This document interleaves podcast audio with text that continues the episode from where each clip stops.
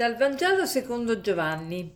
In quel tempo Gesù disse a quei giudei che gli avevano creduto, Se rimanete nella mia parola, siete davvero miei discepoli, conoscerete la verità e la verità vi farà liberi. Gli risposero, Noi siamo discendenti di Abramo e non siamo mai stati schiavi di nessuno. Come puoi dire diventerete liberi? Gesù rispose loro, in verità, in verità io vi dico, chiunque commette il peccato è schiavo del peccato. Ora lo schiavo non resta per sempre nella casa, il figlio vi resta per sempre. Se dunque il figlio vi farà liberi, sarete liberi davvero. Questi pochi versetti hanno una densità e un significato altissimo per la nostra vita. E il Vangelo di oggi sarebbe molto più esteso, molto più lungo, ma ho voluto prendere solo queste frasi perché già esse offrono tanti spunti per la nostra riflessione. E questo brano è parte di un discorso assai appunto più lungo, a tratti dialogato, che Gesù rivolge ad alcuni giudei. E l'esordio di questo discorso esprime la condizione necessaria per essere discepoli di Gesù, rimanere nella sua parola. Lui dice, se rimanete nella mia parola siete davvero miei discepoli, conoscerete la verità e la verità vi farà liberi.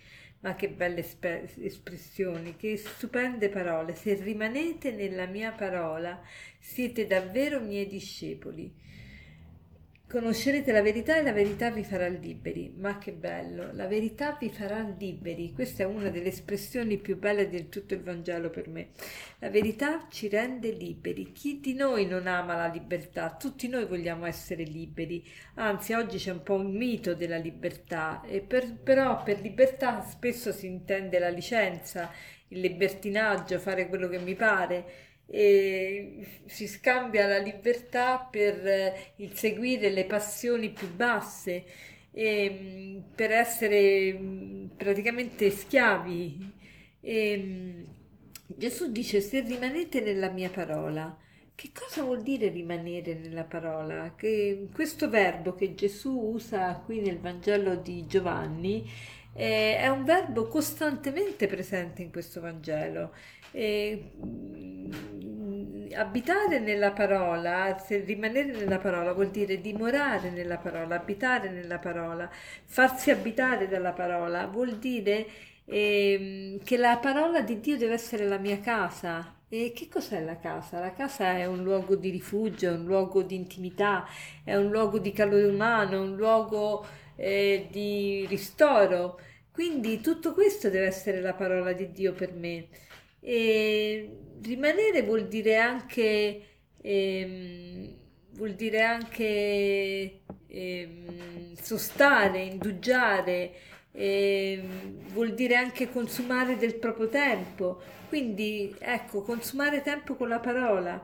E di fronte a un mondo che calcola il vantaggio soltanto dal punto di vista del denaro, eh, ovviamente se, se, spendo tempo con la, con la parola eh, spreco, spreco, il tempo, non, non, è che lo uso bene secondo il mondo, ma invece è proprio questo che ci rende, eh, ci fa conoscere la verità perché ci mette a contatto con la verità che è Gesù, che è la sua parola appunto, e la verità ci rende liberi. E quindi facciamo oggi il proposito di liberarci da qualcosa che ci schiavizza. Perché che cos'è che ci schiavizza? È il male che ci schiavizza, perché il bene, eh, cioè la libertà è seguire il bene, e la schiavitù è seguire le basse voglie istintive, il, seguire il male. E la, seguire il male ci schiavizza. Gesù l'ha detto proprio chiaramente ai, a questi giudei, gli ha detto eh, in verità, in verità ti dico, chiunque commette il peccato è schiavo del peccato, quindi si è irretiti dal male, dal peccato. Quindi facciamo il proposito di liberarci da qualcosa che ci rende schiavi, però questa liberazione non l'attuiamo tanto con lo sforzo umano, con le, facendo chissà che sforzi super eh, agonistici, ma invece facciamolo eh, chiedendo proprio al Signore la grazia di essere liberati, perché mh, ho visto che molto spesso per vincere le varie schiavitù che ci attanagliano, talvolta anche una volontà di ferro non basta. Ci vuole la grazia di Dio e una preghiera costante, una forte motivazione. per poter vincere delle schiavitù ci, non basta la, la, la volontà umana, ci vuole la grazia di Dio e ci vuole una forte motivazione. Queste cose sono frutto della preghiera. E quindi vi esorto proprio a, a, a, pregare di più e meglio, pregare di più e meglio, questo è il segreto proprio della vita per eh, vivere serenamente tutti i problemi che abbiamo, pregare di più e pregare meglio. Per concludere vi vorrei citare una frase di Dostoevsky che dice così. Nel mondo attuale per libertà si intende la licenza, mentre la vera libertà consiste in un calmo dominio di noi stessi.